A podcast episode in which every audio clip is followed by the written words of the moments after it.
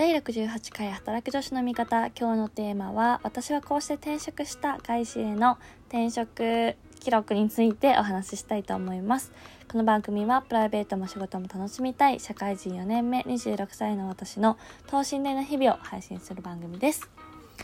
えー、7月1日からですね無事に新しい会社にジョインしまして3日営業日3営業日ね過ごしたところなんですけどまあ正直な感想としては、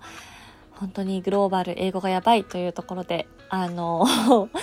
その環境に行きたくて転職したから、もう本当にね、あのまさに求めていた環境でワクワクしてるんですけれども、あのグローバルのヨーロッパとかアジア全部とかアメリカとかが入る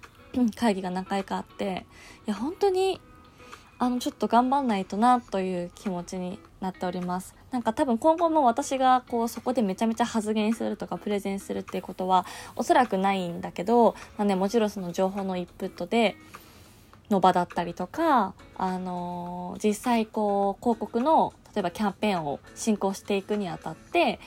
オペレーションの人が今までは全部海外でチームあ今までの会社は、まあ、もちろん日本でそういうチームの人を当分出せたのがそのチームがまるまる海外にいるので香港のオペレーションの人にお願いしたりとかデータを出してもらうのはイギリスだったりとかっていうような働き方になるのであの頑張んないとなと思っているところです。ワクワクもありつつちょっと危機感もありつつ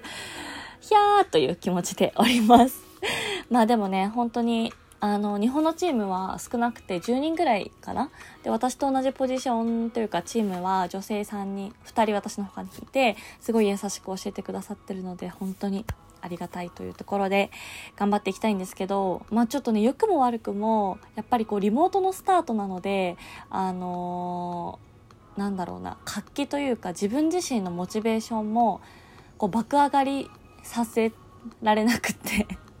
できてなくて、やっぱそこがちょっとな、辛いなっていうところですね。まあそんなモチベーションなんてどうにかするよって話なんですけど、なかなかね、あの、チームの人とは先々週かな、入る前に一回そのランチを、みんなでランチ会をしたので、多分このラジオトークでも喋ったと思うんだけど、もう顔と名前は大体一致していて、その馴染むみたいなところは割とスムーズにいけるんじゃないかなと思ってはいるんだけどやっぱりこう自分自身がさこう新しい環境に飛び込んで、まあ、新卒の時ほどとは言わないけどやっぱこう頑張るぞっていうこうね前のめるな姿勢になるべきなんだとは思うんですけどちょっとなかなか前回のプライベートの境目みたいなところもあるかもしれないけどこう気持ち的になんか平常心のままこうふーって入っちゃってる感じがするので、そこだけちょっとね、不安というかね、まあリモートならではの弊害だなと思っておりますが、頑張り、頑張っていきたいと思います。で、今日は、まあその具体的に私がどうやって転職したかみたいなところを、あの、話していければと思います。まあどれだけこの働く女子の見方を今聞いてくださってる皆さんに需要があるかわかんないんですけど、まあ簡単に私の当時当時のというか、まあ、スペックをご紹介すると、まあ、社会人3年目で国内の IT のメガベンチャー、まあ、メガベンチャーといっても、まあ、もうほぼ大手なんですけど大手の会社にいました。TOEIC は800点で留学は学部時代に半年間だけシアトルに学部留学をしてました。ここではまあ結構ビジネスコースみたいなやつの授業を取ってたんですけど、まあ、他にもねなんか宗教学取ったりとか人社会学取ったりとか、周りとマルチに、まあ半年間だけなんでね、そんなにここは英語のスペックとしても押せないかなと自分では思ってるんですが、まあこんな感じです。で、私が使ったのは LinkedIn っていうビジネス SNS ですね。どうだろう？皆さん知ってる人も多いかもしれないんですけど、まあ多分意外と日本ではそこまで知られてないのかなと思ってるんですがまあ一言で言うとビジネス版の Facebook みたいな感じで、まあ、これも私ブログとか聞いた話程度なのでわかんないんですけど結構まあアメリカでは名刺代わりというか、まあ、これを見ればその人が今までどういう仕事をしてきたとかこうキャリアがわかるような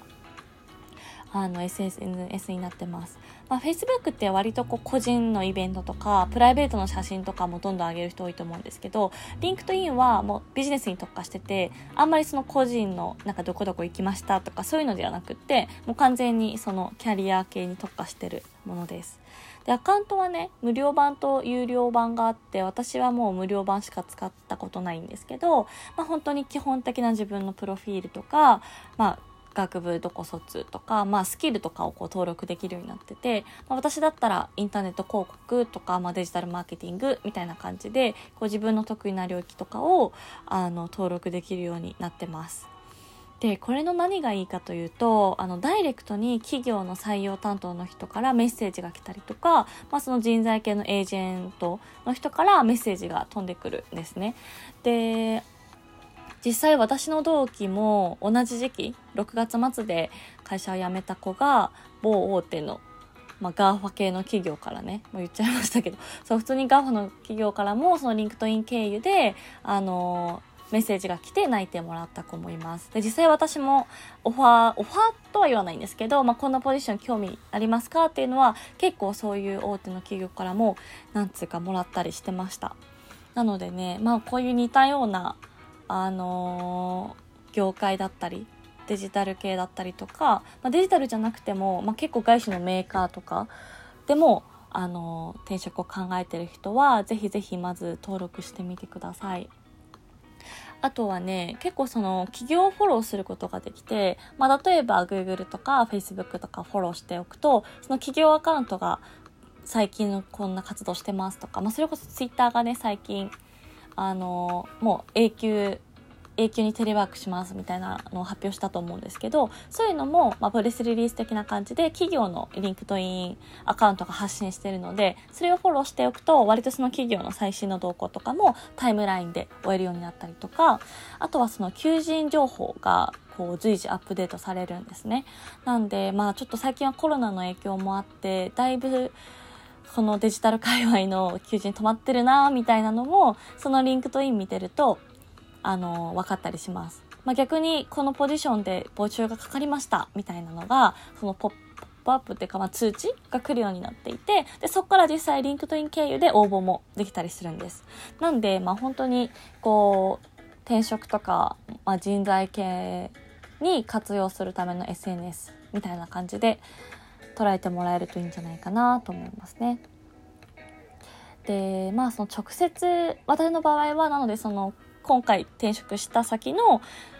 HR の人人事の人の香港かシンガポールにいるその人事の人から直接ダイレクトメッセージをもらってでもそこにジョブディスクロジョブディスクリプションもついてきてあこの会社日本に支社あったんだみたいなところから始まりそこから応募したんですけどなので、あの、まあ、もちろん英語で全部やり取りはしてたんですけど、まずはその最初に簡単にコールで、電話で10分15分ぐらい、この仕事の内容を聞いて、興味ありますか？どうですか？みたいな話をして、あ、興味ありますと。まあ、ぜひ応募したいですってなって、そこから、まあ、メール経由で、えっ、ー、と、自分の履歴書だったりとか、あの、を送って、で、面接一次面接は実際その時はね2月頭とかだったので中旬ぐらいかな。そうギリギリまだどうなるかみたいな時で普通に対面で日本で面接をしてで一次面接はまあ本当に国内の、まあ、直属になるディレクターの日本人の人と面接をして、まあ、合格ですってなってでその後2次は、えーと私のもう2個上直属の情緒は日本人なんですけどその上の人はもうシンガポールにいるあのアジアのヘッドの人になるのでそのシンガポールのヘッドの人とスカイプで面接をして、まあ、それが二次面接で、まあ、合格して無事内定をもらったっていう感じでしたね。なので結構どうだろう少ない方かもしれないんですけど本当にオフィシャルな面接は2回しかやってなくて、まあ、それで無事に内定をもらったっていう感じですかね。なので本当にそのあこの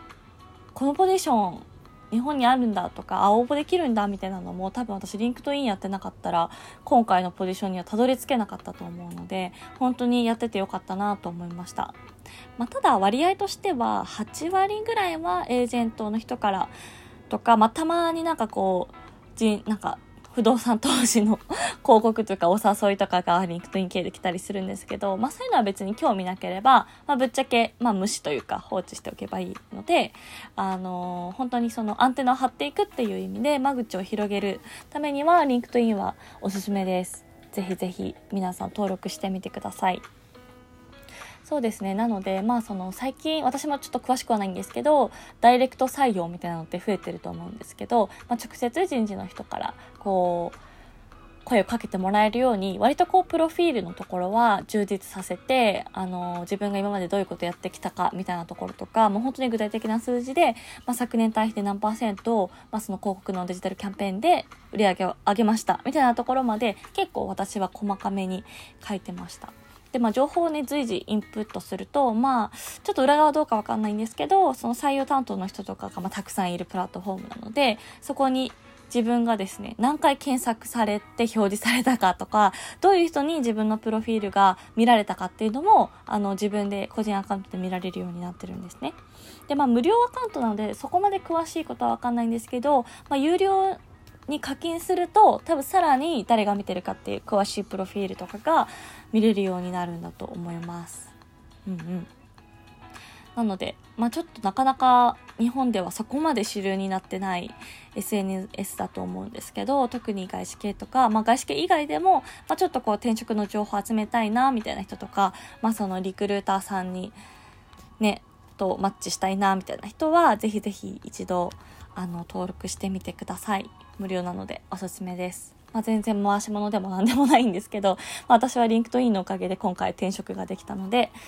今日はそれについてお話ししてみました。ということで、えー、もし何か転職に関してより詳しいご質問とかご相談あれば、まあ専門家じゃないのでそこまで詳しいアドバイスはできないと思うんですけど、お便りなどいただけたら嬉しいです。ということで、お相手は働く女子の味方、アビーでした。バイバイ。